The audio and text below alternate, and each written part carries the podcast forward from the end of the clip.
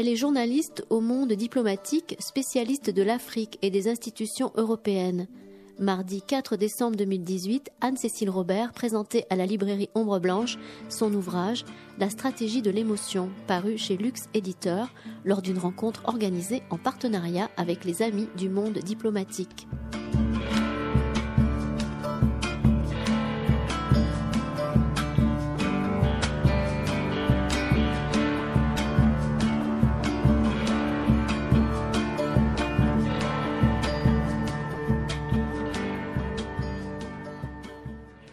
Bonsoir. Bonsoir tout le monde.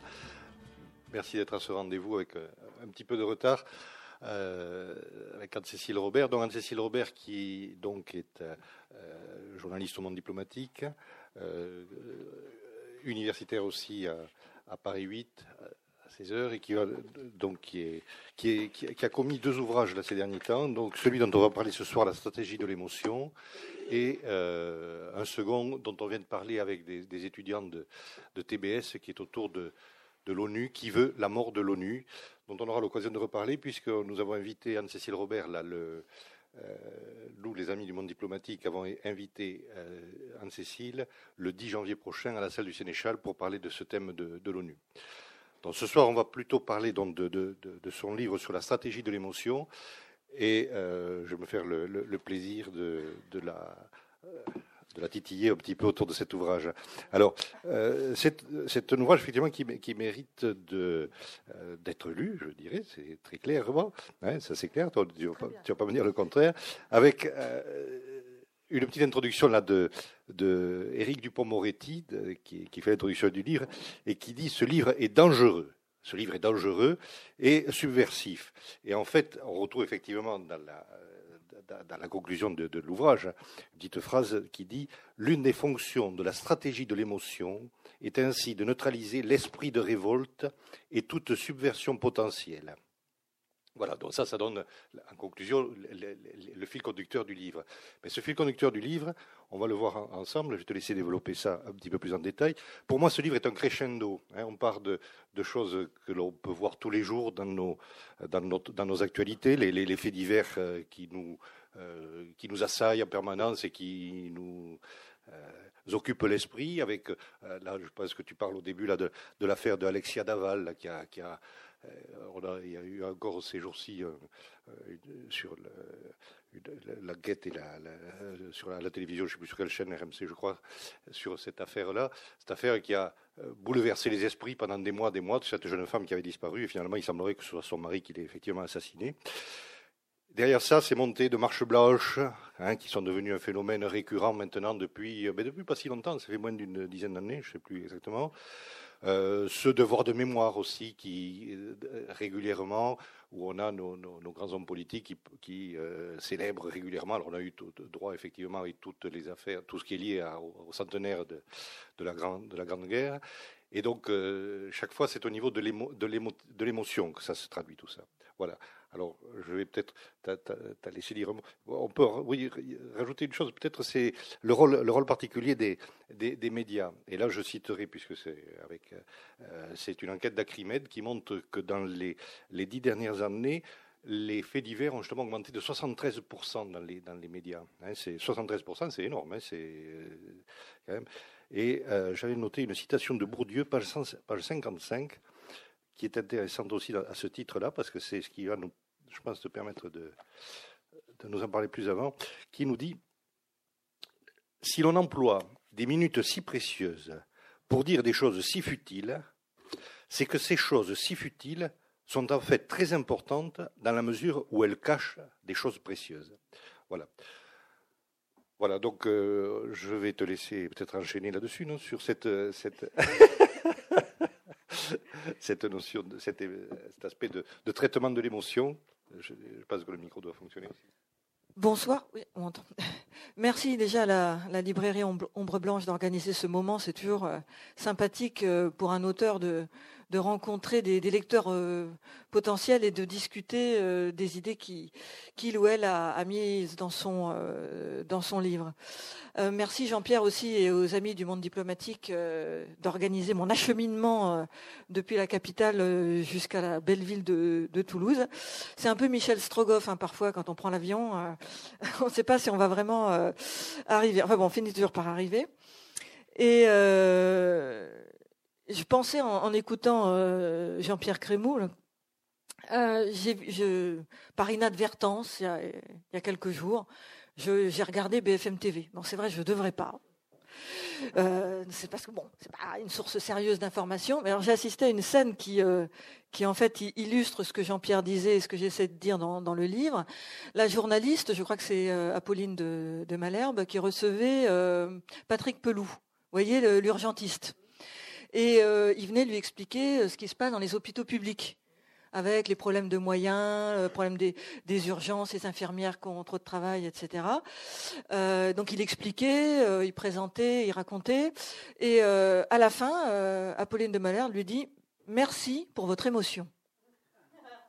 Et alors voilà, c'est ça en fait le, thème du livre. Comment on fait surgir l'émotion dans des moments parfaitement incongrus euh, saugrenu, parce que là, euh, Patrick Pelou était peut-être certes ému, mais il avait surtout expliqué, euh, raconté et décortiqué la dégradation des conditions de travail dans les hôpitaux publics.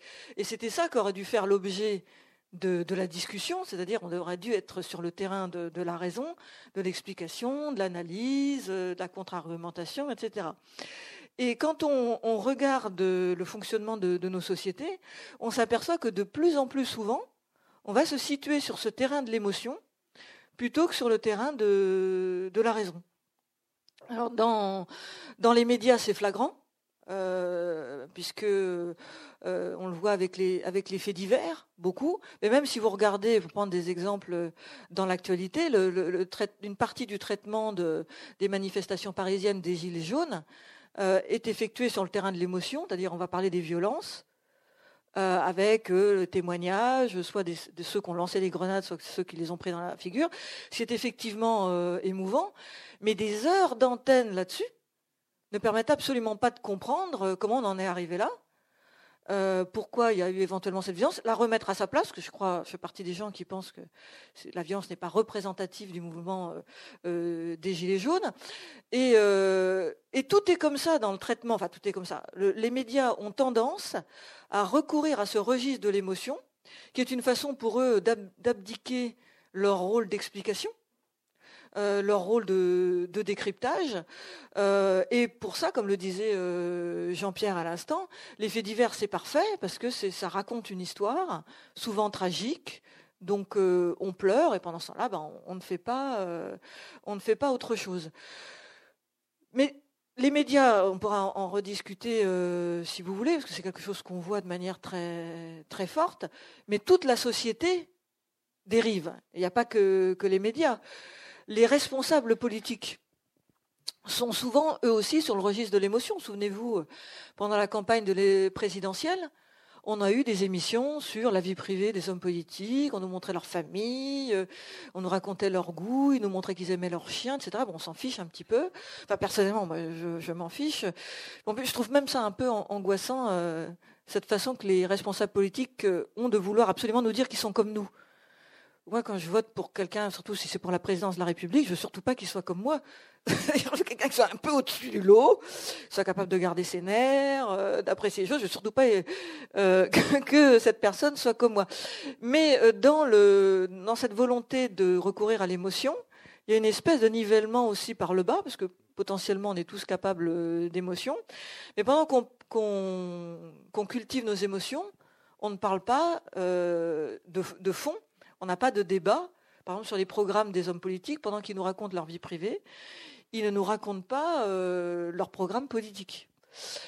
Et plus loin euh, encore en ce qui concerne les responsables politiques, il y a une façon de recourir à l'émotion qui est le paravent de l'impuissance. C'est-à-dire si vous regardez le, discours de certains responsables politiques sur l'immigration, Ils vont tous nous dire ah, c'est affreux tous ces gens qui meurent en Méditerranée, nous pensons aux familles et tout ça, mais tout de suite après avoir versé une larme assez convenue, ils nous expliquent qu'ils peuvent rien faire. Ou alors qu'il faut trouver une solution européenne, ce qui est une autre façon de ne rien faire, car la solution européenne on la voit jamais arriver où on a eu euh, des formules euh, euh, du type on ne peut pas laisser, on, ne va laisser personne sur le bord du chemin. Pas si vous vous souvenez de ça, c'était François Mitterrand. Bon, pendant, pendant qu'il nous disait ça, bah, il faisait des politiques ultralibérales, de privatisation, etc. Donc le registre de l'émotion vient se substituer à l'analyse des choses, à la réflexion. Euh, donc on pourrait dévider comme ça la, la plotte. Euh, la justice aussi, d'où la préface d'Éric Dupont-Moretti. Vous avez euh, des tribunaux qui aujourd'hui jugent sous la pression de l'émotion, avec la survalorisation de la victime. C'est-à-dire que on va accorder une parole très importante à la victime. C'est normal, c'est quand même un peu pour elle qu'on juge, mais en même temps, on, sait très bien que la parole de la victime ne peut pas être le seul critère de la justice. Sinon, ça devient complètement disproportionné. Je vais prendre un, exemple caricatural. Euh, prenez, euh, je pense à, ma voisine, parce qu'il y en a eu un incident le week-end dernier dans l'immeuble. Euh, la, voisine, qui est une personne âgée, avait perdu son chat. Cette femme qui vit seule, elle vivait un drame, c'était affreux. Elle était en larmes, crise d'angoisse, etc. Bon, si on l'avait écouté, les responsables de cette perte il fallait tout de suite les pendre au coin d'une rue, tellement elles souffraient. ce que je veux dire par cet exemple grossier, j'en conviens, euh, c'est que la souffrance de la victime ne peut pas être le critère de la justice. Parce que toute la souffrance est par définition euh, euh, différente selon les, individus. Et puis, quelque part, on juge des actes, mais on juge aussi des gens. Hein, sinon, c'est la loi du talion. Vous volez, on vous coupe une main, etc. Mais comme on est dans le registre émotionnel, il y a eu des études euh, là-dessus, euh, on survalorise la, victime et du coup on pénalise énormément. il y a des études qui montrent que plus les médias montrent euh, de faits divers avec des, victimes, plus les peines s'alourdissent dans les tribunaux. Donc il y a un effet de sanctions très fortes liées euh, au rôle de, l'émotion. Donc, euh, j'ai commencé à, réfléchir à cette question de l'émotion en observant les marches blanches, qui sont un, phénomène euh, ancien. Je crois que la première a, eu lieu en 1996 en Belgique après la, mort des deux petites filles, euh, vous vous souvenez, c'était assez euh, affreux. Et cette marche blanche avait pour objet de dénoncer l'incurie de la police et de la justice belge dans cette affaire de pédophilie particulièrement affreuse. Mais depuis, le, phénomène s'est développé. Et ce qui m'a frappé, qui m'a incité à, réfléchir au rôle de l'émotion, c'est que euh, ces marches blanches sont devenues extrêmement ritualisées. Elles sont complètement mutiques. Il n'y a aucune revendication. Et elles sont uniquement euh, basées sur le partage de la tristesse. Et euh, moi, ça me fait beaucoup penser aux processions du Moyen Âge. En plus, c'est extrêmement codifié, t-shirt blanc, ballon blanc, les enfants devant avec des bougies. Euh, une espèce de théâtralisation comme ça, bon, qui fait du bien sur le moment parce que moi dans mon village, il y a eu euh, il y a quelques années un, de mes camarades qui, avait été tué par, enfin, dans un accident de la route. On était tous très choqués. On n'avait pas les marches blanches, donc effectivement, on pouvait pas extérioriser la, peine qu'on avait. Mais en même temps, je me demande euh, le rôle précis que jouent ces marches blanches. Dans le cas d'un fait divers, bon, ok. Mais quand c'est un train qui déraille euh, ou euh, quand euh, bon restons sur l'histoire du, train. Est-ce qu'on ferait pas mieux plutôt que de faire une marche blanche de s'interroger je sais pas sur les moyens de la SNCF sur l'entretien des voies de faire une manif pour la défense des services publics? Est-ce que la marche blanche là aussi ne vient pas se substituer à un aspect revendicatif? Euh, en tout cas, ce qu'on constate, c'est que la marche blanche est purement dans l'expression de la souffrance et elle est complètement fataliste. Et on en fait de plus en plus hein, euh, euh, des, marches blanches. Et toujours, si vous regardez dans une vision assez binaire des choses, la victime est forcément parfaite. On n'a jamais vu, on fait témoigner les gens, Et la victime, c'est toujours quelqu'un d'adorable, qui souriait beaucoup, que tout le monde adorait. On n'a jamais vu de marche blanche pour quelqu'un d'affreux, pour un gros con. C'est toujours forcément quelqu'un de parfait. Mais parce qu'on est dans une euh, parce qu'on est dans une codification qui, à mon avis, nous éloigne de la réalité. Et c'est en ça que la marche blanche euh, euh, m'interroge. C'est qu'elle nous éloigne de la réalité, nous éloigne de la pensée. Et dans le livre, je parle beaucoup de l'affaire Jonathan Daval, parce qu'on est tellement déréalisé qu'on n'a pas réfléchi que celui qui avait fait le coup, ça pouvait être le mari. Alors qu'en fait, c'est un, vieux truc. Hein, si vous vous souvenez du lieutenant Colombo, euh, c'est souvent le mari euh, qui a fait le coup. Mais là, on était tellement euh, dans le truc binaire, la victime parfaite, que le, mari était forcément un veuf éploré, qui n'avait rien fait, etc. Et donc, ce, culte de, l'émotion, il vient se faire au détriment donc de la raison, donc de la capacité de raisonner et ce qui nous empêche de comprendre ce qui nous arrive, ce qui nous empêche éventuellement de nous battre pour changer euh, les choses, quelque chose d'extrêmement fataliste dans le culte de l'émotion. Et puis, euh, faut que tu m'arrêtes, Jean-Pierre, parce que je peux parler pendant des heures. Je fais partie des gens qui peuvent. Justement, oui, je, je voulais intervenir là-dessus. C'est que ah, bon, il y, a effectivement ce phénomène de, la où on, nous fait réagir par la par nos affects, par on a tous notre sensibilité, on est évidemment touché par ces par ces images, par ces témoignages, etc. Mais ce qu'il y a derrière ça, plus grave que ça, c'est cette manipulation des affects qui est faite. C'est-à-dire que ce n'est pas, ce n'est pas euh, gratuit, ça, ça, ne tombe pas euh, par hasard. En particulier dans le, tu cites dans, l'ouvrage tout ce qui concerne le storytelling. C'est largement utilisé maintenant par les politiques. Je crois que c'est Reagan qui avait commencé aux États-Unis un petit peu et qui, euh, on raconte une belle histoire et puis on en tire des conclusions qui des fois n'ont rien, pas grand-chose à voir avec l'histoire, mais l'histoire a touché, a touché le cœur Hein, la, sensibilité, et donc ça permet de, retenir l'attention et de faire passer d'autres idées derrière. Alors, euh, je ne sais pas si vous avez pu voir le, film, le, documentaire Propaganda, qui est, passé, sur la chaîne parlementaire. Ils l'ont passé et repassé. Je ne sais pas si vont le repasser encore. C'est euh, ce film qui explique quelles sont les techniques que euh, Edward Bernays a mis au point depuis, depuis le début du XXe siècle et qui a été un des grands pontes de la de la publicité, comment effectivement on fait réagir les gens par les affects pour les amener à, euh, bah, à l'occurrence, à consommer, ou même ça va plus loin, puisque c'est ce que décrit ce, ce, film, ça peut les amener même, y compris à approuver euh, une entrée en guerre euh, pour les États-Unis en l'occurrence, par exemple des interventions au Guatemala. Donc ça, ça, va très loin, cette manipulation des affects, et ça a été largement théorisé par Bernays, qui était le, le, neveu de Freud en l'occurrence. Et donc, à ce sujet, justement, donc, le, problème, c'est ce, ce, ce, contrepoint entre les affects et la, raison. Et là, il y a une citation de, Condorcet que tu, nous euh, as mis en évidence. Je me défie de ceux qui appellent à mon sentiment dans les choses que je peux décider par la raison. Et c'est là, bien là la, problématique, puisque aujourd'hui, on nous fait réagir plus par les sentiments que par la raison. Je, je te laisse. Oui, on nous fait réagir plus par les sentiments que, la raison, ce qui aboutit parfois à des scènes assez étonnantes. Vous voyez sur les, plateaux euh, télévisés, des gens, euh, des chroniqueurs ou des invités, qui vont venir parler de tout et n'importe quoi sur le thème.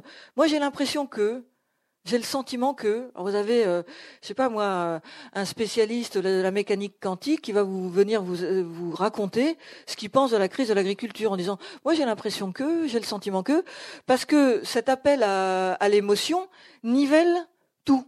Et du coup, on, déblatère de tout et de n'importe quoi sans euh, sans réfléchir et en mettant tout euh, en mettant tout euh, et on voit ça au même plan euh, je crois que c'est Claire Chazal qui avait, après avoir interviewé Bourdieu, lui avait dit merci pour votre témoignage.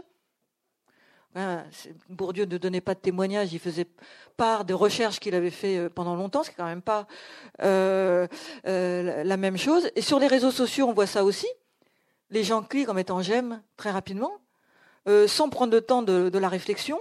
On nous somme de donner notre avis sur tout et n'importe quoi sans réfléchir et puis du coup, vous avez à la, télévision euh, le journal qui s'ouvre. Les Français pensent que.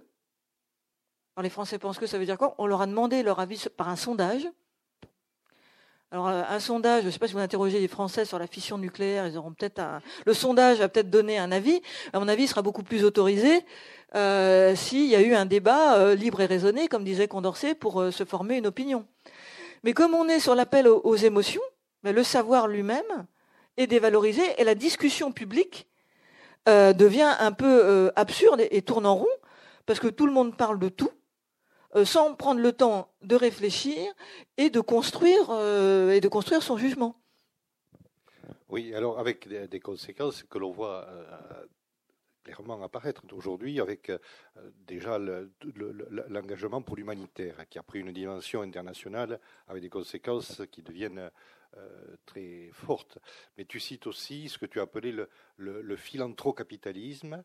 Et euh, un autre point aussi qui est évoqué dans, l'ouvrage, c'est ces aspects qui, sont liés à l'animalisme aujourd'hui.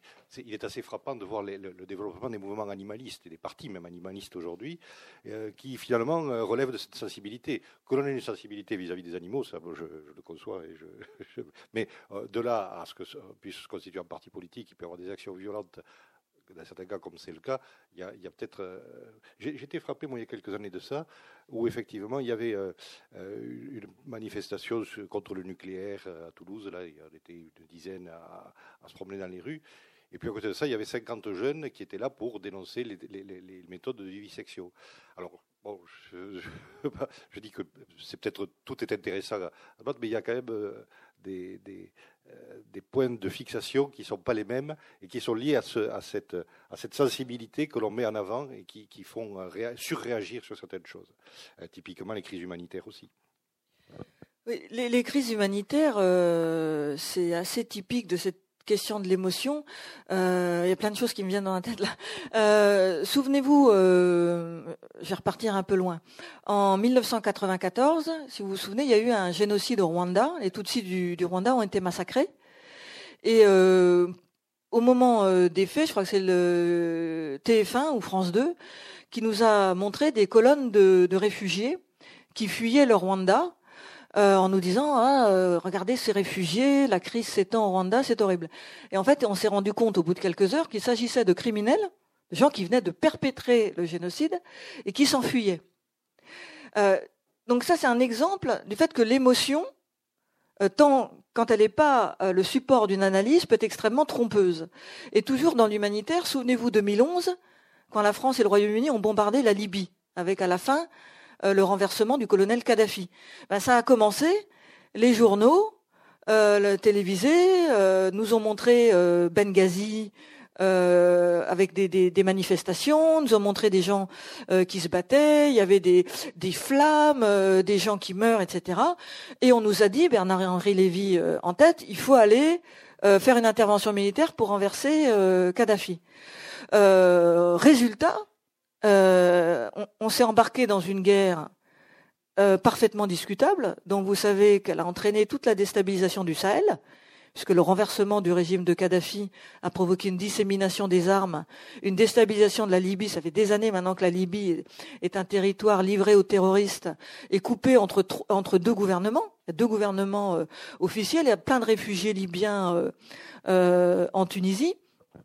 Et tout ça, c'est parce que on s'est laissé embarquer par l'émotion et on n'a pas pris le temps de réfléchir. Les spécialistes de la Libye savait très bien que euh, la Libye, grosso modo, c'est un grand territoire vide avec trois tribus qui se tapent dessus, et que ce qui se passait en 2011, c'était un, c'était un épisode de ça.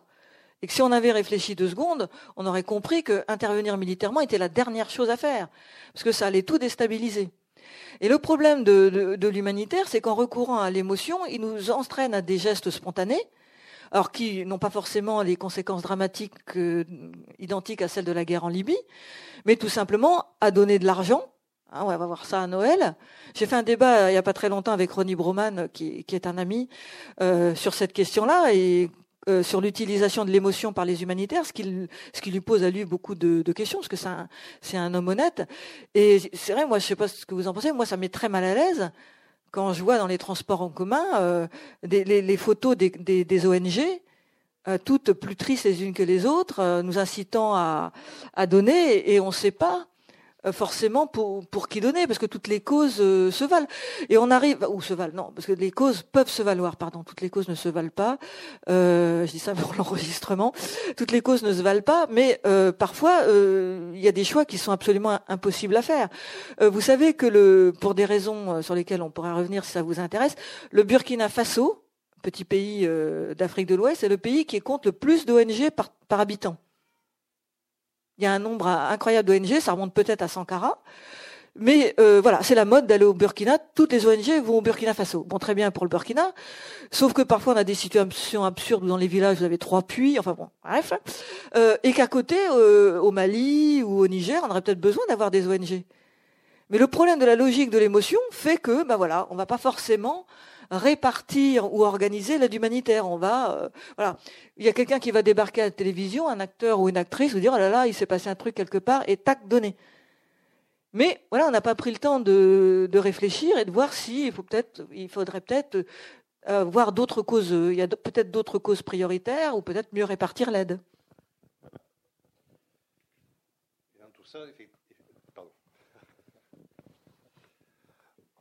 Tout le problème, il est d'arriver à, revenir aux lumières un petit peu, c'est-à-dire à la raison. Il faut essayer de, prendre un peu de, recul par rapport à tout ça. C'est ce que tu, tends à nous dire, avec en particulier le, fait que l'émotion pose un redoutable défi à la démocratie, car il s'agit par nature d'un phénomène qui impose aux citoyens une, une position passive et le contraint à réagir au lieu d'agir. Et tout en disant qu'il ne s'agit pas d'éliminer les affects, mais de les mettre au service d'une intelligence du monde, d'en faire des leviers qui nourrissent la raison sans la remplacer. Voilà, ça je crois que c'est euh, quand même. Oui, bien sûr, il ne s'agit pas de, dire les émotions c'est pas bien euh, et vivons tous comme des robots, pas du tout. Les émotions sont extrêmement importantes, elles font même le, sel de la vie. Euh, le, propos du livre, c'est d'interroger la place qu'occupent les émotions aujourd'hui et ce que les émotions viennent du coup remplacer. Et euh, il me semble qu'on met les émotions à des endroits où elles ne devraient pas être, et que euh, du coup, euh, on se prive de moteurs de réflexion. d'autant plus que, je me demandais où je voulais en venir là, d'autant plus que l'émotion est sélective. Il y a des choses qui nous font pleurer plus facilement que d'autres, et il faudrait s'interroger pourquoi. On nous a, bon, on parlait de l'humanitaire là, mais euh, en, regardant euh, l'actualité, euh, je me disais, mais au fond, pourquoi est-ce qu'on a été plus sensible non, comment, faire ma phrase en français Comment avons-nous pu échapper médiatiquement à autant de souffrances si proches de nous? Quand on entend le témoignage de certains gilets jaunes, on se demande si on est en France. Vers des gens qui savent pas, qui, n'ont plus d'argent le 15 du mois, qui sont obligés de choisir entre le logement, la bouffe, qui expliquent à leurs enfants qu'il n'y aura pas de cadeau à Noël. Enfin, c'est Émile Zola, quoi. Euh, et c'est vrai, je veux dire, c'est des choses vraies. moi, je suis d'origine euh, berrichonne, des témoignages qui me sont remontés euh, directement, où j'ai, par malheur ou par chance, j'ai été hospitalisée l'année dernière. J'ai discuté avec les infirmières qui m'expliquaient que par moment, elles étaient entre trois urgences et qu'elles ne pouvaient pas sauver tout le monde, et qu'elles étaient payées au lance-pierre et qu'on voulait en, plus leur euh, piquer des congés. Et je me suis dit, mais comment on a pu passer à côté d'autant de souffrances? Là, qu'on voit que le règne de l'émotion est le règne de l'inégalité. On va avoir des, artistes euh, qui vont nous faire des trucs très bien sur la crise migratoire. Je suis la première à dire, euh, oui, effectivement, il faut s'occuper euh, des migrants, c'est absolument affreux ce qui se passe. Mais en même temps, on voit pas tellement, euh, je m'en prends un peu aux artistes là, pas tellement d'artistes venir faire le piquet devant des usines délocalisées, parce qu'il y a quand même des scènes, les salariés arrivent le matin, l'usine est fermée, le patron est parti, l'argent, ça y est, il est aux îles Caïmans. Là, on voit pas les artistes officiels venir dire c'est un scandale de traiter les gens comme ça. Alors ils font quasiment un appel par semaine tous très bien, moi en général je suis d'accord. Hein. Un appel pour les droits des femmes, ben, je suis d'accord. Un appel contre les violences contre les enfants, je suis d'accord. Un appel sur le fait qu'il faut aider les migrants, je suis d'accord. Mais en même temps, euh, euh, quelle sélectivité Et puis je vais vous dire, parce que je sens que vous vous endormez, euh, c'est quand même grosso modo des causes qui mangent pas de pain. Je veux dire, ça n'engage à pas grand-chose de dire que c'est vilain, pas beau, euh, de maltraiter les enfants et de laisser les migrants. Franchement, ça mange pas de pain. Hein. C'est vraiment la cause à deux balles. Je veux dire, on n'est pas du tout dans le scénario euh, Émile Zola. Je pense à Émile Zola à faire Dreyfus. Émile Zola, il risquait sa vie quand même. D'ailleurs, il en est mort. Hein. Euh, il risquait sa, renommée, sa carrière et sa vie. Hein, c'est pas Yann Moix qui fait des tribunes à la, noix dans les journaux, bien confortablement assis dans son salon. Euh, donc là, voilà, on a, un, une, espèce de sentimentalisme qui est complètement déconnecté euh, des réalités. Et, ça, ça devrait nous interroger, il, me semble. À quoi ce règne de l'émotion nous renvoie-t-il de la manière dont on regarde autour de nous et de la vision, comme tu disais à l'instant, Jean-Pierre, euh, de l'être humain. Hein? L'être humain, disait Descartes, c'est un être humain qui fait de passion. Descartes a fait un traité des passions, mais c'est aussi un être humain, c'est aussi quelqu'un qui réfléchit. Et, et aujourd'hui, bon, on est à fond effectivement dans les passions, mais que faisons-nous de notre capacité de réflexion? Et du coup, on se réveille, voilà, avec de grands cris, voilà. Je m'emporte, je m'emporte. Oui, dans tout ça, effectivement, la, lutte des classes a, été remplacée par euh, la lutte contre les exclusions. On, s'attache aux, minorités, à la diversité. Il y a déjà eu euh, un livre de, de, euh, américaine, là, de, oui, sur le, sujet, effectivement. Hein. Diversité ou égalité. Bah, quoi qu'on pense, la lutte des classes, c'est un truc particulier, mais ce qui ce qui est frappant, euh, quoi qu'on pense de, des questions sociales, on peut remarquer que parler d'inclusion ou d'exclusion, c'est quand même beaucoup plus neutre que de parler d'inégalité sociale, d'injustice sociale, de rapport de domination. Donc le vocabulaire, il est aussi, euh, euh, quoi qu'on pense, il traduit une vision. Hein, quand on vous dit il y a des exclus, bah, en gros c'est un peu fatal. c'est un peu comme ça, comme il y a de la pluie le matin il y a des exclus. Si vous êtes dans un registre euh, injustice, inégalité, bah là, euh, vous êtes déjà dans le registre de, de la recherche, de l'interprétation et de l'explication. Et effectivement, dans le recours à l'émotion, il y a une volonté de ne pas comprendre, de ne pas, euh, de ne pas décrypter. Un, truc typique de ça, c'est quand on nous dit ah j'aime bien cette personnalité, elle est authentique. Alors qu'est-ce que ça veut dire être authentique? Bon, c'est vrai que euh, voilà, je pense à Jean Lassalle. La dernière fois que j'ai entendu ça, il y a quelqu'un qui m'a dit oh, super Jean Lassalle, il est authentique. Bon, il est, oui, d'accord, mais enfin, euh, allez, je continue à vous provoquer pour vous réveiller. Il me semble qu'Adolf Hitler aussi était authentique, mais c'est pas l'authenticité, c'est pas l'authenticité qu'on apprécie. Hein, dire ça veut rien dire authentique. Euh, donc là, on est dans des vocabulaires et dans, dans une vision qui, qui, qui sont complètement dépolitisantes. Voilà et on ne comprend plus rien. Et euh, c'est pareil avec le devoir de mémoire. On a eu notre président Emmanuel Macron qui a effectué une itinérance mémorielle. C'est joli ça, une itinérance mémorielle sur les sites de la guerre de 14-18. Bon, euh, très bien. Euh, ça lui a pris une semaine quand même. mais on en a retiré quoi sur les causes de la guerre de 14-18 c'est quand même intéressant. Parce que, alors le devoir de mémoire, très bien. Tous les enfants des écoles savent qu'il y avait des tranchées, que les poilus avaient froid, qu'ils mangeaient pas. Ils savent aussi que la guerre c'est vilain, pas beau, euh, que c'est pas bien de tuer les autres. Euh, voilà, c'est très laid, euh, et que si on s'aimait tous les uns les autres, ça serait bien. Bon, ok. Mais que savent-ils après cette itinérance mémorielle du président de ce qui a provoqué cette guerre? Parce que l'intérêt, c'est quand même d'éviter la prochaine guerre. Si on en reste à l'itinérance mémorielle, on ne va pas empêcher la prochaine guerre. La guerre de 14-18, c'est un très bon exemple parce que vous le savez, euh, c'est une guerre qui a été voulue par les élites françaises et les élites allemandes pour régler des problèmes qui étaient liés à la colonisation, au Maroc, à des questions d'empire économique, et que ceux qui ont voulu empêcher la guerre, comme Jean Jaurès, on les a fait taire comme ça. Donc il y, y, aurait un intérêt, plutôt que d'emmener les enfants sur les champs de bataille, à leur expliquer, voilà comment, à certains moments, les dirigeants peuvent choisir de faire la guerre, parce qu'ils pensent que c'est le meilleur moyen de résoudre les problèmes qu'ils ont avec le voisin.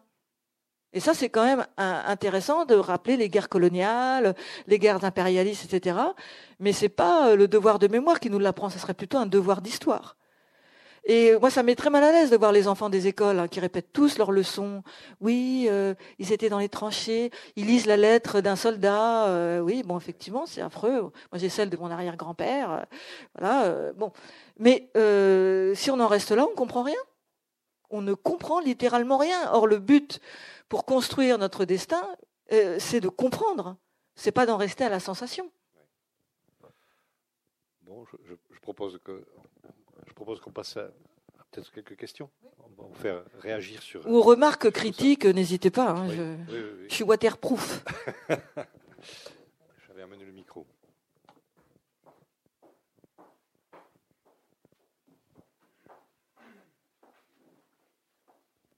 Merci beaucoup. Euh, merci pour votre pour ce que vous avez dit. Je trouve que c'est euh, très vrai et euh, notamment que par rapport à ce que vous dites et peut-être que je trouve également qu'il y a une sorte de hiérarchisation des causes et des combats euh, qui apparaissent un peu nobles euh, à une sorte euh, d'élite un peu mondaine auquel il faut s'identifier et soutenir, notamment voilà toutes les causes migratoires, les causes féministes, etc., qui sont des combats qui sont certes importants, mais qui, comme vous avez dit, floutent un petit peu le reste des combats à proximité et des choses, par exemple les causes des gilets jaunes.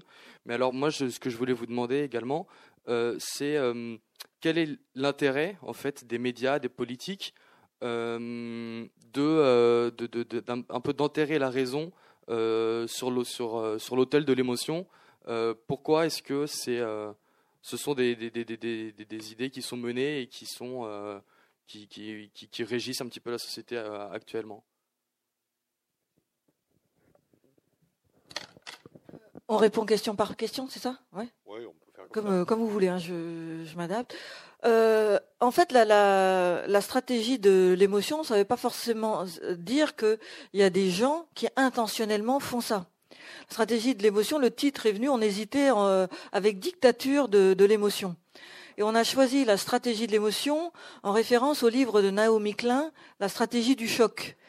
Euh, où euh, Naomi Klein explique euh, comment, par exemple, quand il y a une catastrophe naturelle, donc par définition quelque chose qui n'a pas été voulu, les dirigeants vont parfois trouver une aubaine pour distraire les citoyens d'autres choses. Donc quand elle parle de la stratégie du choc, c'est pas que les dirigeants vont créer les chocs, c'est qu'ils vont se servir de l'occasion ainsi créée pour faire parler d'autres choses ou détourner l'attention, etc. Et donc la stratégie de l'émotion, c'est la même chose. Il n'y a pas forcément des gens qui disent ah ben tiens, on va parler de l'émotion comme ça, on n'utilisera pas notre raison. C'est plutôt un glissement global de la société qui a, à mon avis, une trentaine d'années, qui est lié à, la fin des idéologies, ce qu'on appelle la fin des idéologies. Je dis bien ce qu'on appelle la fin des idéologies, parce qu'il y a quand même au moins une idéologie dominante aujourd'hui. Euh, celle du libéralisme euh, économique.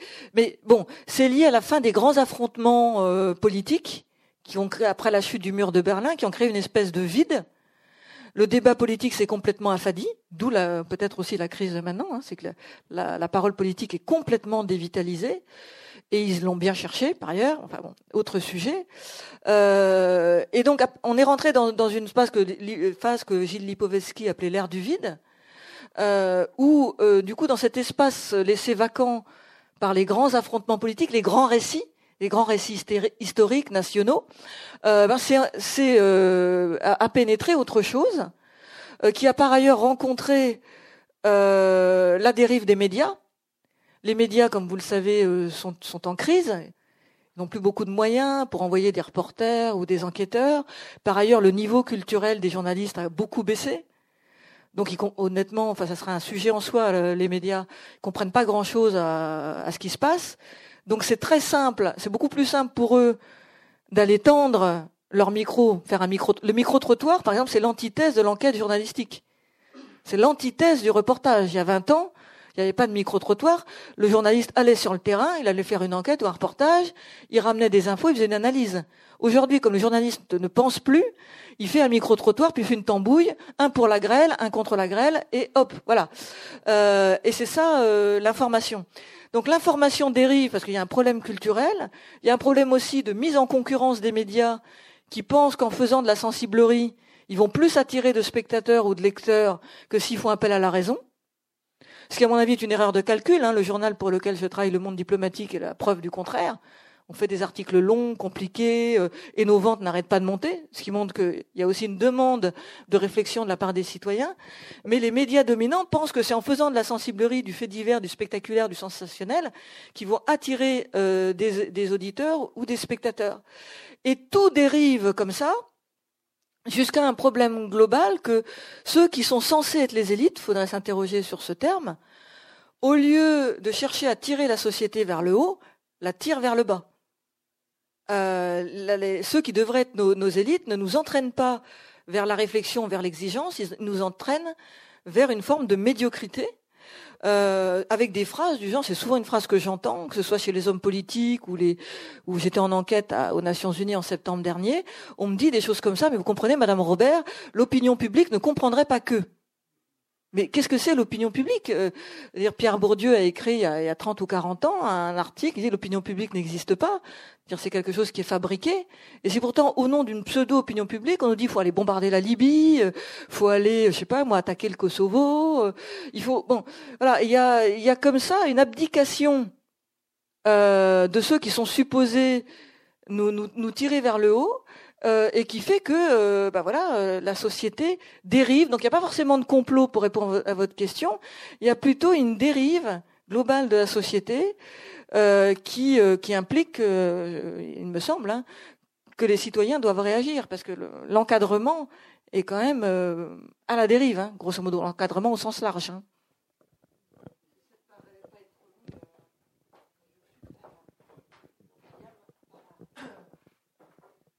Oui, bonsoir à tous, bonsoir Anne-Cécile.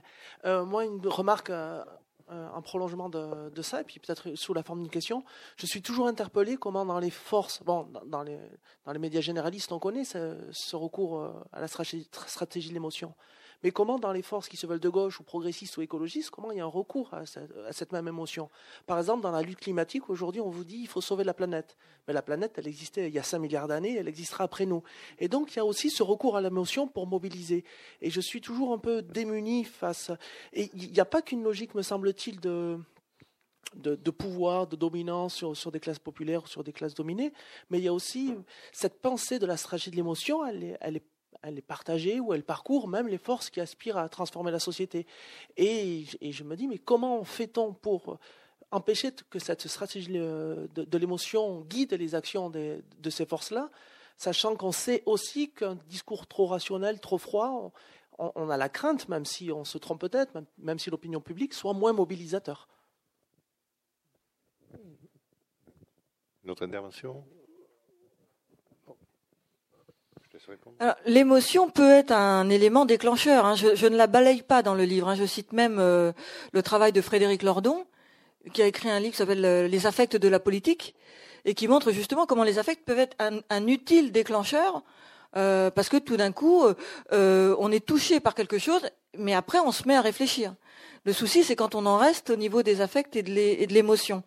Alors, les questions climatiques, c'est des questions un peu particulières parce que, euh, à mon avis, la stratégie de l'émotion sur le climat est liée à une idéologie. C'est-à-dire, euh, bon là, c'est accrochez-vous au bastingage. Euh, c'est-à-dire, un, je pense que la cause climatique est une cause fondamentale, première. il faut se battre contre la dégradation de l'environnement et il faut se battre pour maintenir les équilibres climatiques. Donc, c'est pas ça que je discute, hein, que, ne nous méprenons pas. En revanche, là où je, te rejoins, on se connaît, hein, donc on va pas vous faire euh, monsieur, je vous voir, euh, hein, comme à la télé.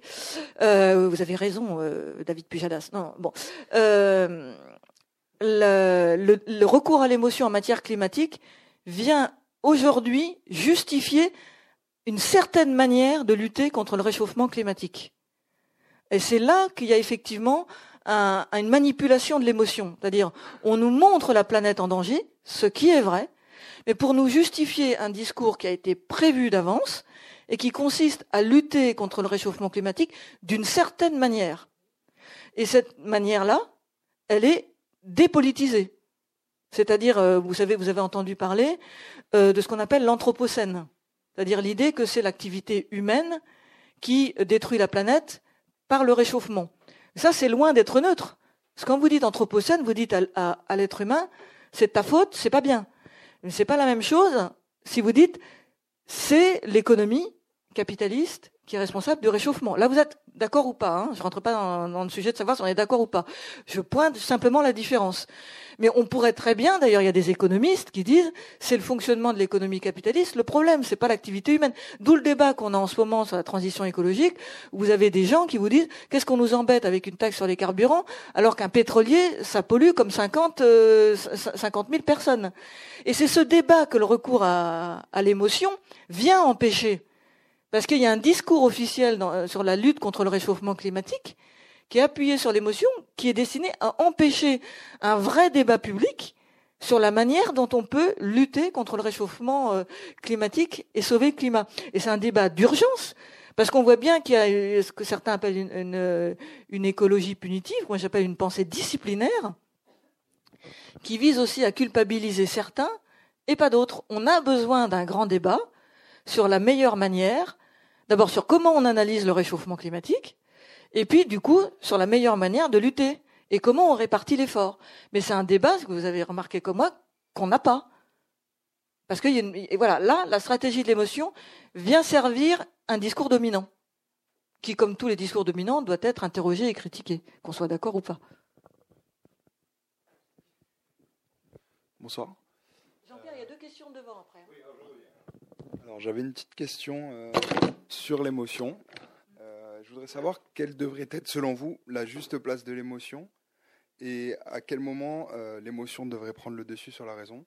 Je trouve que la frontière entre la raison et l'émotion est assez floue à délimiter.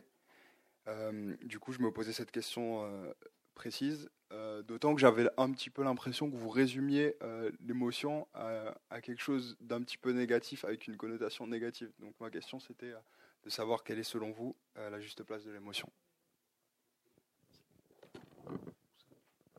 Non, les, émotions ne sont pas du tout négatives. Il y en a plusieurs. Hein. D'abord, il y a le, le, sentiment amoureux est une émotion. Personne n'est contre le sentiment amoureux, même si ça vient, ça vient soutenir ma thèse. Le sentiment amoureux peut conduire à de grosses erreurs de jugement.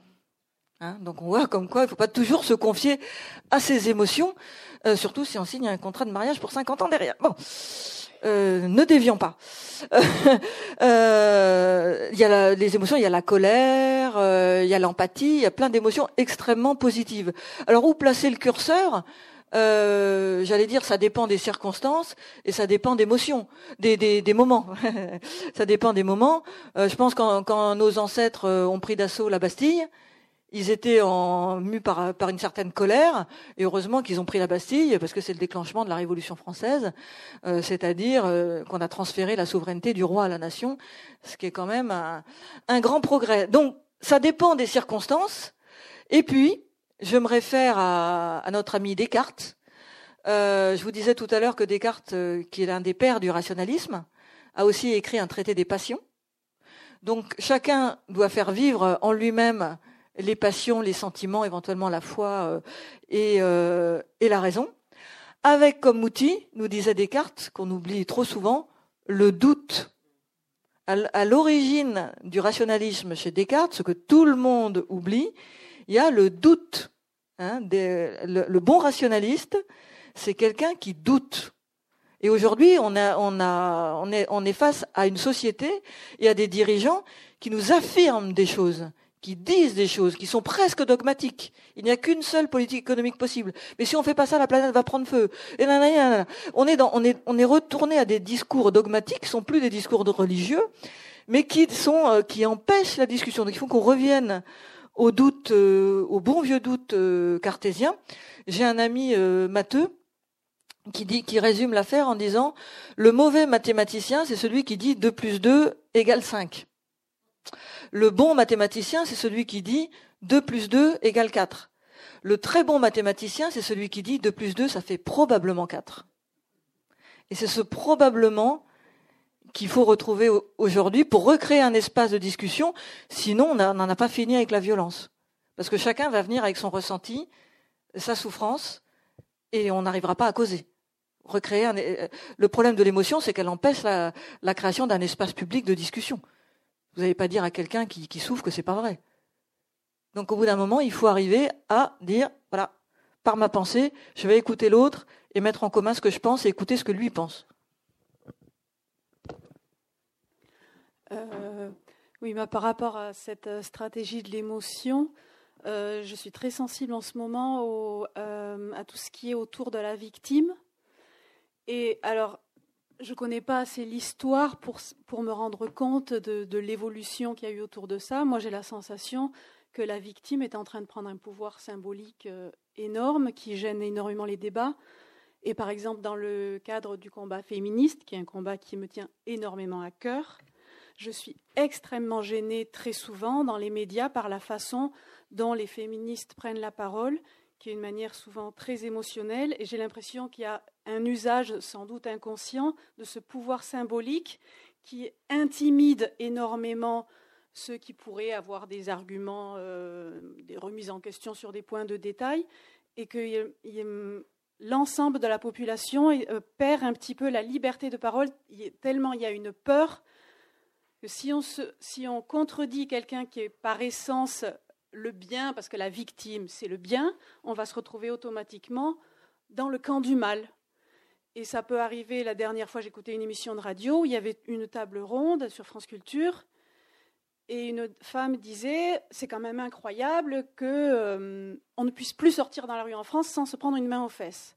Et je me disais, autour de cette table, tout le monde sait que ce n'est pas vrai mais personne n'a osé le lui dire parce que c'était voilà, c'est la victime qui parle, c'est le bien qui parle, et si je contredis, je rentre instantanément dans le camp du mal. C'est extrême ce que je dis, mais je ressens quelque chose de cet ordre-là. J'ai tout un chapitre sur la, victime dans mon livre, parce que vous avez bien décrit euh, ce qui se passe. Et que je ne sais pas si vous vous souvenez, il y, a, quelques mois, sur le plateau de l'inénarrable Laurent Ruquier, il y a eu une scène euh, assez tragique, mais tragicomique presque. Il y avait Christine Angot et Carole Rousseau. Christine les deux ont été victimes de viol. Et elles étaient incapables de s'entendre. Parce que chacune racontait euh, sa, sa souffrance, mais elles n'avaient pas le même point de vue sur la manière dont la société devait prendre en compte cette question du viol et, euh, comment on devait légiférer ou pas. Et donc, il y avait Carole Rousseau qui était en larmes, Christine Angot, ben Christine Angot, quoi. Hein, donc j'y vais comme un char d'assaut. Mais elle-même victime. Et elle se renvoyait leur, euh, victimitude, si j'ose dire, euh, à la figure avec des phrases typiques du genre ah oui mais ça je ne peux pas l'entendre. Voilà. Et donc, et si vous regardez, euh, la victime euh, occupe une place centrale. Alors, dans les tribunaux, maintenant, vous avez des heures consacrées à l'expression des victimes, ce qui n'apporte absolument rien à la manifestation de la vérité. Ça fait bon que la victime s'exprime, c'est normal une fois de plus, hein, mais qu'on accorde des heures à ça, ça sert strictement à rien. En plus, ça peut perturber le fonctionnement serein de la justice. Parce que quand vous êtes un juré, que vous avez entendu pendant des heures, décrit par le menu les souffrances des victimes qui pleurent, ça ne vous incite pas à, juger sereinement ce qui s'est passé. Or, là, on est, dans, un, culte de la victime. Le fait d'être victime vous part de toutes les vertus. Il suffit de dire je suis victime de quelque chose, et là, du coup, tapis rouge. Et euh, faudrait s'interroger sur, sur ce que ça veut dire, parce que une victime, c'est quoi? C'est quelqu'un qui n'a rien fait, juste subir. Moi, je vois pas en quoi. On est tous sûrement victimes, euh, on a tous été victimes dans cette salle de quelque chose, mais je vois pas en quoi c'est un statut enviable. D'avoir été victime, je sais pas, d'une agression ou chosifiée, euh, ça n'a absolument rien d'enviable. Or, ce qui se passe aujourd'hui, c'est que la victime remplace le héros. Il y a, quelques, années, souvenez-vous de, notre ami euh, Alexandre Dumas. Je fais partie de la société des amis d'Alexandre Dumas. Hein. Euh, voilà, c'était le panache, euh, le héros, là, là, les gens qui, qui risquaient leur vie euh, comme ça gratuitement pour la beauté du geste. Euh, Aujourd'hui, c'est la, c'est la victime qui va, qui va prendre le pas. Symbole de ça. il, y a, il y a quelques années, il y a eu une campagne pour envoyer au Panthéon Alfred Dreyfus. Vous souvenez, Alfred Dreyfus, capitaine de l'armée française, victime dans les années 1890 d'un complot antisémite d'une rare violence, et qui, avait été accusé à tort euh, d'espionnage et qui a, été à l'île du diable, avant d'être réhabilité et promu grâce à Émile Zola et, Jean Jaurès. Bah, euh, Dreyfus était un type complètement quelconque. aucun intérêt, ce type, aucun intérêt. Euh, mais il est devenu une victime symbolique.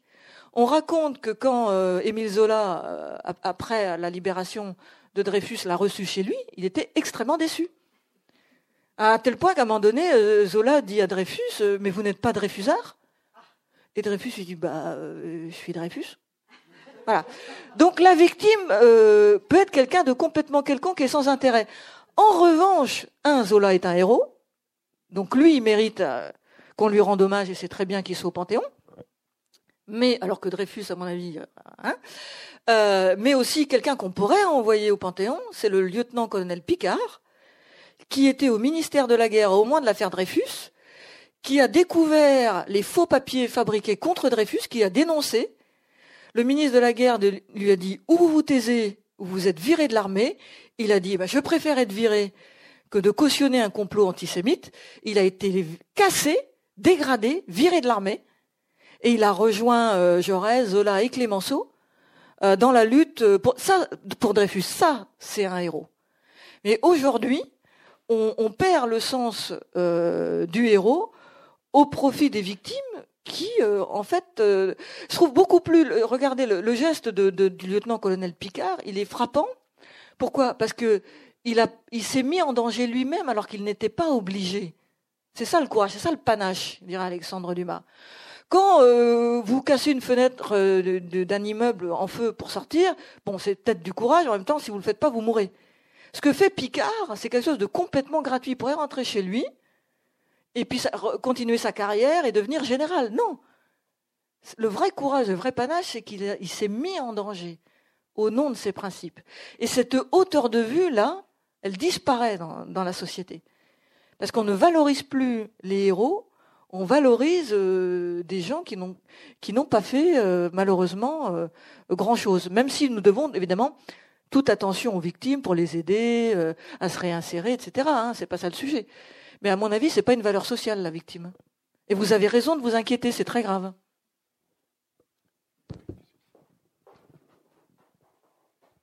Je vais essayer de faire très, très court. Euh, J'avais écouté il n'y a, pas longtemps Christine Dalfi qui parlait aussi qu'elle était victime d'une violence sexuelle aux États-Unis. Et après, très froidement, euh, c'est elle a elle a montré comment elle elle en a fait de cette souffrance en fait finalement. Et puis euh, cette féminisme matérialiste, c'est pas voilà, c'est après ça c'est une chose. Après une deuxième chose, là il y a juste avant de venir ici, mon fils, il était en train de me m'expliquer que 2 plus 2 égale 4, peut-être maman. Là, vous m'avez beaucoup touché. ça veut dire que mon fils, il va être un très bon mathématicien. et après, pour la fin aussi, vous m'avez beaucoup touché parce que moi, j'ai, euh, ça fait pas longtemps que je suis en France et il y a eu des moments, c'est vrai qu'avec mes deux enfants, j'avais pas grand chose à manger. Et il y a autour de moi, dans ma famille, des gens très, très, très, très proches qui me racontaient leur voyage, leur, euh, voilà, c'était extrêmement euh, violente. C'était extrêmement violent. Et je sais exactement de quoi vous parlez. Et après, euh, pour Anthropocène, euh, ça m'a fait penser tout de suite Capitalocène, Jason Moore.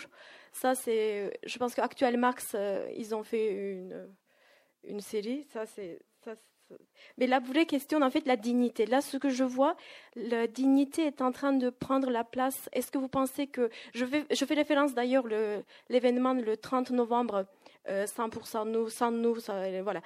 Est-ce que euh, ce, que j'ai lu un petit peu sur leur déclaration, euh, j'ai vu la dignité et égalité, et j'ai pas vu la fraternité et liberté. liberté. Est-ce que vous pensez que la dignité peut remplacer la fraternité? Et la liberté, et est-ce qu'elle peut remplacer en même temps? Et ça, je fais aussi référence quand Alain Badiou n'avait pas voulu trop trop débattre euh, sur la dignité parce que selon lui, apparemment, la dignité c'est pas une catégorie politique, au contraire, c'est une catégorie morale. Euh, est-ce qu'on laisse la place, le vide de la politique? Est-ce que ça peut nous amener à des, euh, endroits qu'on n'a pas très très envie? Mais par contre, voilà, je, le fais un peu trop vague en sachant que le français n'est pas ma langue maternelle. Merci.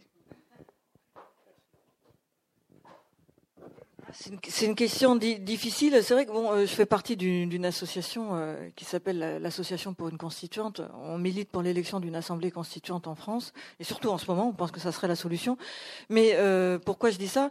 C'est parce qu'à un moment donné, on, on, dans une réunion, on se disait si on rédigeait la Déclaration des droits de l'homme et du citoyen aujourd'hui, est-ce qu'on ajouterait quelque chose? Et l'un d'entre nous a dit on ajouterait peut-être la dignité. C'est un très beau texte. Hein, je vous, si vous n'avez pas relu la Déclaration des droits de l'homme et du citoyen du 26 août 1789. Je vous invite à la relire. Vous verrez à quel point de dégradation on est arrivé. Il y a, on n'est on plus dans les clous du tout. De rien, de l'article 1 à l'article 17, euh, voilà. Et, euh, et, pourquoi la dignité? Parce qu'effectivement, il y a, y, a, y a des choses. Euh, je voyais à Marseille, il y a des gens qui se battaient pour contre l'habitat indigne. Il y a des choses en ce moment qui effectivement relèvent de, de ça. Il y a des choses qui sont indignes d'une démocratie moderne des choses qui sont indignes d'un pays comme la France, après au moins 200 ans de combat politique, qu'on en soit là euh, avec euh, des, un taux de pauvreté euh, inégalé, des gens qui mangent pas à leur faim, c'est enfin, invraisemblable. Donc il y a quelque chose de effectivement qui relève de la dignité. D'ailleurs, c'est un mot qu'on entend beaucoup chez chez les gilets jaunes. Après, il me semble que si la, devise de la République, liberté, égalité, fraternité, était appliquée, on l'aurait la dignité. Et en, ce moment, je, guette. Hein, il, y a, des moments. Hein, je, guette. Il y a des moments de fraternité. J'ai vu les images à Pau, hein, les, CRS qui ont enlevé leur casque pour saluer les gilets jaunes et les gilets jaunes qui ont chanté la Marseillaise. Là, on n'est pas loin de la fraternité. Il y a aussi les pompiers, je ne sais plus dans, quelle ville, qui ont fait une haie d'honneur euh, pour euh, organiser le, je sais plus un, un péage. Donc, on n'est pas loin de la fraternité là. Je pense la phase qu'il nous faudrait, là, c'est justement ça.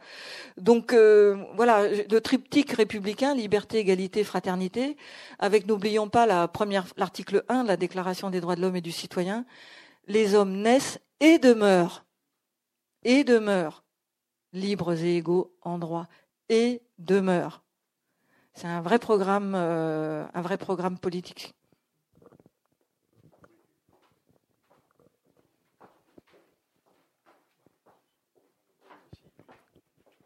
Oui, bonjour. Euh, il y a une chose que vous avez ou que tu as dite, je ne sais pas, euh, avec laquelle qui me laisse un peu perplexe. C'est le, fait que la situation à laquelle on est arrivé, c'est une évolution plus ou moins spontanée de la société. Je ne suis pas sûr que ce soit tout à fait spontané. c'est pour moi, l'appel au sentiment, c'est une négation du citoyen, d'une part, et c'est aussi une négation de la démocratie. Et pour preuve, je n'en veux que le fait qu'on choisit toujours des personnes, dans ce qu'on appelle démocratie au jour d'aujourd'hui, on choisit des personnes au lieu de choisir, au lieu de prendre des décisions politiques, de choisir des programmes. Et je pense que le fait d'avoir une société qui s'oriente vers un certain sentimentalisme en quelque sorte, ça n'est pas du tout neutre sur ces deux plans par exemple. Et euh, je pense qu'il y a... Enfin, je me demande si ce n'est pas une évolution calculée euh, par certains. Enfin. On pourrait, enfin, je, peut-être que vous, peut-être que vous avez raison. Euh, je, ne sais pas. Euh, en tout cas, j'ai constaté, euh, et c'est ce que je décris dans, dans, le livre, une évolution globale de la société. Si on dit que c'est pas spontané, il faudrait savoir exactement qui, quoi, comment. Je vois bien là où je vous rejoins qui a intérêt à, effectivement. Euh, les médias pour vendre, faire des taux d'un, euh, les gens dans le commerce, le marketing, euh, vous montrez un enfant sur une boîte, voilà, tac, papy brossard, un, hop, c'est sympathique. On voit bien à qui ça profite. Les responsables politiques, quand ils pleurent à la télévision, quand ils nous racontent leur vie, bah, ils essaient de nous attendrir pour qu'on vote pour eux. Donc on voit bien effectivement à qui ça profite. Moi, entre parenthèses, c'est une des raisons pour lesquelles je suis très opposée à l'élection du président de la République au suffrage universel direct parce que ça favorise toutes ces logiques de personnalisation que vous avez bien décrites, c'est-à-dire où on vote pour des gens et pas pour des programmes, avec des lendemains euh, qui déchantent, parce qu'une personne peut être très sympathique et être un piètre homme politique, Euh, ça n'a absolument rien à voir. Et il me semble que l'élection présidentielle perturbe le débat public en personnalisant. Elle simplifie. En plus, elle transforme les électeurs en supporters, pour ou contre truc, ou tarte molle, ou tartempion. Euh, et euh, je fais partie des gens qui pensent qu'on serait mieux avec un régime parlementaire euh, où on pourrait discuter de manière plus collective. En plus, l'élection présidentielle, c'est un à un coup une fois qu'on a cette personne au pouvoir, on ne peut pas la déloger. Vous connaissez nos institutions. On va peut-être avoir un cas. Euh... que le seul qui est parti, c'est De Gaulle en 69 après le, référendum. Et ça, c'était l'époque où les présidents respectaient la vox populi. Quand ils perdaient un référendum ou une élection, ils démissionnaient. C'est une pratique qui se perd, euh, mais euh, qui pourrait euh, qui pourrait revenir. Donc oui. Alors pour répondre à votre question, je ne sais pas si c'est calculé ou spontané. En tout cas, on voit bien, comme diraient les deux Dupont, à qui le crime profite. Euh, alors, moi j'aimerais bien euh, essayer de revenir sur un petit peu le thème principal du livre qui est du coup voilà sur la stratégie de motion et euh, notamment parler des réseaux sociaux.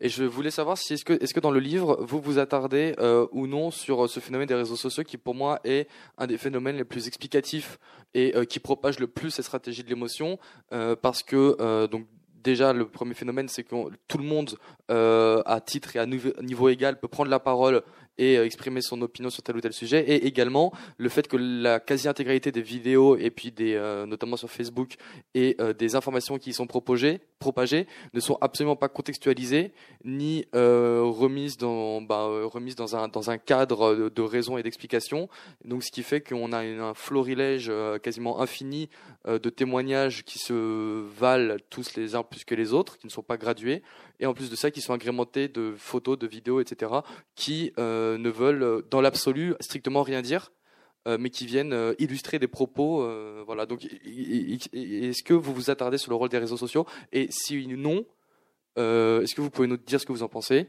Et, voilà. Je...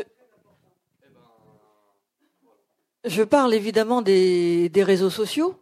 Euh, parce que alors là, s'il y a un endroit où se déploie l'émotion, c'est bien les, réseaux sociaux avec le clic. Euh, en plus, parfois, il paraît qu'il faut cliquer avant les autres, donc ça, ça, ça n'accélère pas, enfin, ça ne facilite pas la, prise de recul.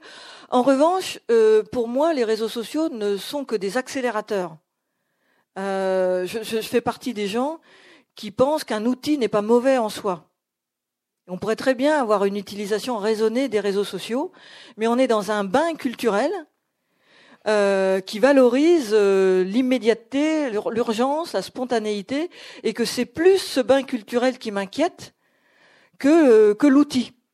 Il y a des gens dont je fais partie qui utilisent les réseaux sociaux de manière raisonnée, qui réfléchissent, qui vérifient. J'ai passé tout mon week-end, par exemple, parce que je recevais beaucoup d'images de, de, manifestations de gilets jaunes et comme je voulais pas partager n'importe quoi, j'ai passé beaucoup de temps à trouver qui me les envoie, qui pour vérifier que c'était pas des fake news et donc ne partager que ce dont euh, j'étais sûr. Donc on peut avoir euh, une utilisation raisonnée des réseaux sociaux. Le problème, c'est que l'ambiance culturelle n'est pas à l'utilisation raisonnée de quoi que ce soit. Euh, même la, presse écrite, qui est plus lente, tout nous incite à ne pas réfléchir et à utiliser et à utiliser nos émotions. Et c'est ça qui m'inquiète plus que les outils euh, eux-mêmes. Il faut que les gens, euh, que nous réapprenions, collectivement à suspendre notre jugement, à dire bah, là vous me posez cette question, bah, je ne sais pas. Il faut que je réfléchisse, je me renseigne. Euh, voilà, on n'est pas obligé de répondre dans la seconde à n'importe quoi et de partager à, toute vitesse n'importe quoi sans vérifier. Donc je crois que c'est plus ça, c'est un rapport culturel au temps qu'il faut réinterroger et, euh, et, euh, et au jugement. La faculté de juger. Voilà, il faut réhabiliter la faculté de juger euh, pour faire contrepoids à la valorisation du ressenti. Euh, J'avais juste une question. Est-ce que vous pensez qu'il y a un lien entre euh, le développement de l'individualisme depuis euh, des dizaines, quelques dizaines d'années, et cette mise en scène de l'émotion, cette importance qu'a pris l'émotion aujourd'hui?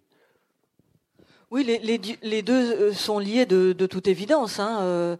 Il y a quelque chose de, très narcissique dans l'émotion. Hein on contemple son émotion et on se, on, se met en scène. Il faut dire aussi à décharge hein, que l'émotion, ça fait du bien. Hein, je veux dire, la société est quand même extrêmement dure. Hein. Donc le fait de pleurer, de vivre une émotion, ça soulage aussi. Hein, donc il y a, y a l'aspect euh, narcissique, égocentrique euh, lié à l'individualisme contemporain, et puis il y a la nécessité d'avoir des, soupapes.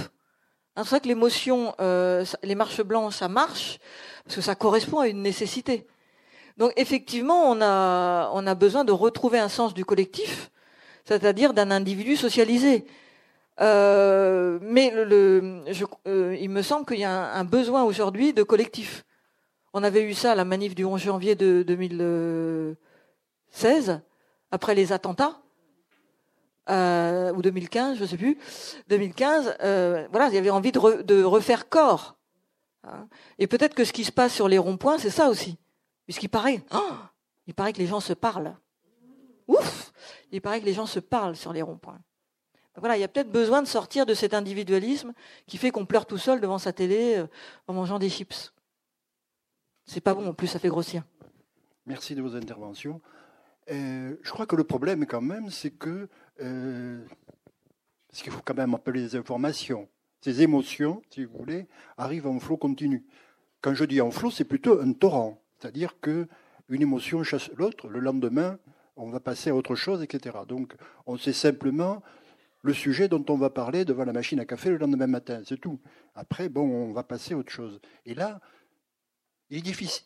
Moi, je trouve qu'il est difficile de reprendre souffle là-dedans, de se dire attendez, attendez, je vais attendre le, le, diplôme du mois prochain pour voir euh, ce quoi je peux faire. Mais c'est compliqué. Et c'est long de lire le diplôme. Hein. ben, c'est pour ça qu'on est mensuel. En, euh, même temps, euh, faites l'expérience, hein, vous l'avez peut-être fait, euh, coupez la télé. Coupez la télé 24 heures. Ah oui. Ah mais si, on a plein de choses à dire. Tu sais ce que m'a dit mon fils ce matin? Il m'a dit que 2 plus 2, ça faisait peut-être 4. C'est quand même plus intéressant que savoir ce qu'a raconté euh, Laurent Delahousse ou je sais pas. Au contraire, on a plein de choses à raconter. Euh, au contraire, on se, on s'occupe, on nous occupe la tête avec tout ça. Euh, je fais le lien au fait que maintenant dans les lieux publics, on nous met de la musique tout le temps. Mais ça, je suis, je suis sûre que c'est aussi. Un, c'est aussi parce que c'est lié au rythme de la consommation. Dans les supermarchés, vous savez, la musique est lente quand il n'y a pas beaucoup de monde. Euh, et elle s'accélère, bien sûr que si. Elle s'accélère quand il y a du monde pour que ça, pour que ça tourne plus vite aux caisses. Mais bien sûr. Euh, donc tout ça euh, fait partie d'une espèce de... On nous occupe l'esprit pour éviter qu'on qu réfléchisse. Et, le, premier acte de, de résistance, c'est effectivement de se remettre à lire. Il paraît qu'il y a des écoles, on oblige les enfants à lire. Mon Dieu, je sais pas où on va aller. Ça va déraper, tout ça. Euh, et puis de se reparler. De dire le dimanche autour de la table de famille, euh, voilà, on cause, euh, on parle. En plus, je pense qu'il y a un vrai problème de communication entre les générations et qu'une partie de, du, de la reconstruction du lien social viendra de l'écoute entre les générations, les jeunes, les vieux, tout ça. Il y a une, espèce de rupture en 68 c'est ma génération, hein. moi je suis né en 67. Hein. Euh, donc je l'ai, part- je l'ai particulièrement vécu, au sens je sens bien qu'il y a eu un avant et un après, et qu'il faut qu'on retisse le lien entre la France d'avant et la France de maintenant. Et ça se fera euh, à l'école, dans les médias, mais aussi informellement dans les discussions. Moi je parle aux gens dans le métro, euh, j'ai emmené ma nièce au musée Carnavalet, parce qu'elle avait jamais entendu parler de la Révolution française. Euh, je lui ai raconté, voilà. Donc, je crois qu'il y a quelque chose qui relève de la parole et de la transmission et du temps. Il faut qu'on reprenne le temps. On n'est vraiment pas obligé d'écouter tout, ce flot, de subir ce flot. Mais il faut faire un acte de volonté, hein, parce qu'on est tellement. Euh, dis ça parce que moi-même j'ai du mal à le faire. Euh, non, mais l'autre fois dans une manif, il y a quand même quelqu'un qui a dit, quelqu'un qui était dans une manif qui dit, oh, t'as vu ce qui se passe? Viens, on rentre à la maison, on va regarder ça à la télé. Authentique, hein Authentique. Là, on est quand même dans un vrai problème de déréalisation. Hein alors que le vrai truc, c'est d'être dans l'événement. Dans le temps, on descendait. On voyait un truc à la télé, on descendait dans la rue, tiens, on va regarder ce qui se passe. Donc euh, voilà, mais en même temps, je suis pas, je voudrais pas que vous me pensiez pessimiste. Je suis plutôt, euh, je suis inquiète, mais je suis pas pessimiste. Euh, il y a plein de, de, de choses, d'indices comme ça qui montrent euh, d'abord que les Français sont cool. Je pense, vous savez à quoi je pense? À la victoire du foot. On est le seul pays capable, un soir de victoire de foot, se rouler des patins noirs, blancs, arabes, ça, il n'y a plus de couleurs. On, est, on se mélange. Le soir de la victoire, j'étais en Autriche. Je peux vous dire qu'ils comprenaient pas, hein, déjà. Avoir été battus par des noirs, il y en avait que ça, là. Ça là. Et quand ils ont vu les images des Champs-Élysées, la fête et tout ça, et qu'on était tous, mais alors vraiment, sans distinction, en, train de se mélanger, ils comprenaient pas. les Américains en premier. Donc, il y a des signes. Que, et si on valorise cet esprit de fraternité, d'ailleurs, je pense que si les gilets jaunes vont sur les Champs-Élysées, c'est à cause du foot.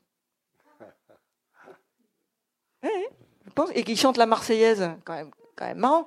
Marseillaise, qui est un chant révolutionnaire, ne l'oublions pas. Hein. C'est le chant que le peuple français s'est donné à lui-même. Hein. Il ne nous est pas venu d'en haut, celui-là, il est venu du bas.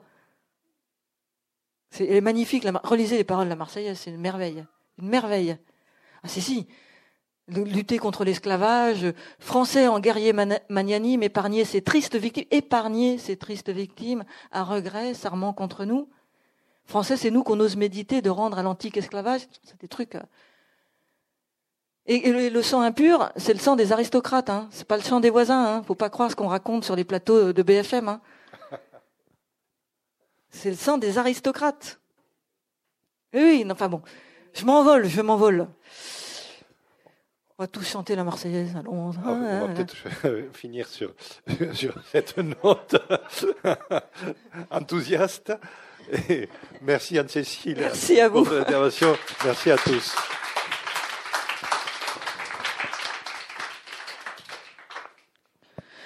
Voilà. Je vous expliquerai pourquoi il y a des grenouilles sur la couverture, si vous me le demandez. le bouquin commence par euh, l'allégorie des, grenouilles. Vous savez, les grenouilles qui, deux grenouilles tombent dans une jatte de lait. C'est Voltaire qui a raconté ça. Elle menace de, donc d'être noyée. Il y en a une qui se met à, prier. au bout d'un moment, elle, elle, fatigue et elle coule. Et l'autre se débat tellement que le lait devient beurre. Elle sort de la jatte. Voilà, c'est l'allégorie des grenouilles. Il y a l'autre histoire sur les grenouilles, celle que, euh, que l'on met dans une bassine d'eau bouillante et qui réagit tout de suite et qui sort. Par contre, celle que l'on met dans une bassine d'eau froide et on fait chauffer l'eau petit à petit, elle finit, elle finit complètement cuite. Donc, il faut se méfier de, effectivement de la chaleur qui monte.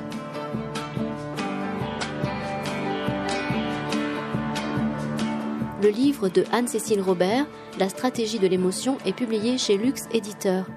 Anne-Cécile Robert est aussi l'auteur de L'Afrique au secours de l'Occident en 2003, Afrique année zéro en 2008 ou encore Un totalitarisme tranquille, la démocratie confisquée, coécrit avec André Bellon.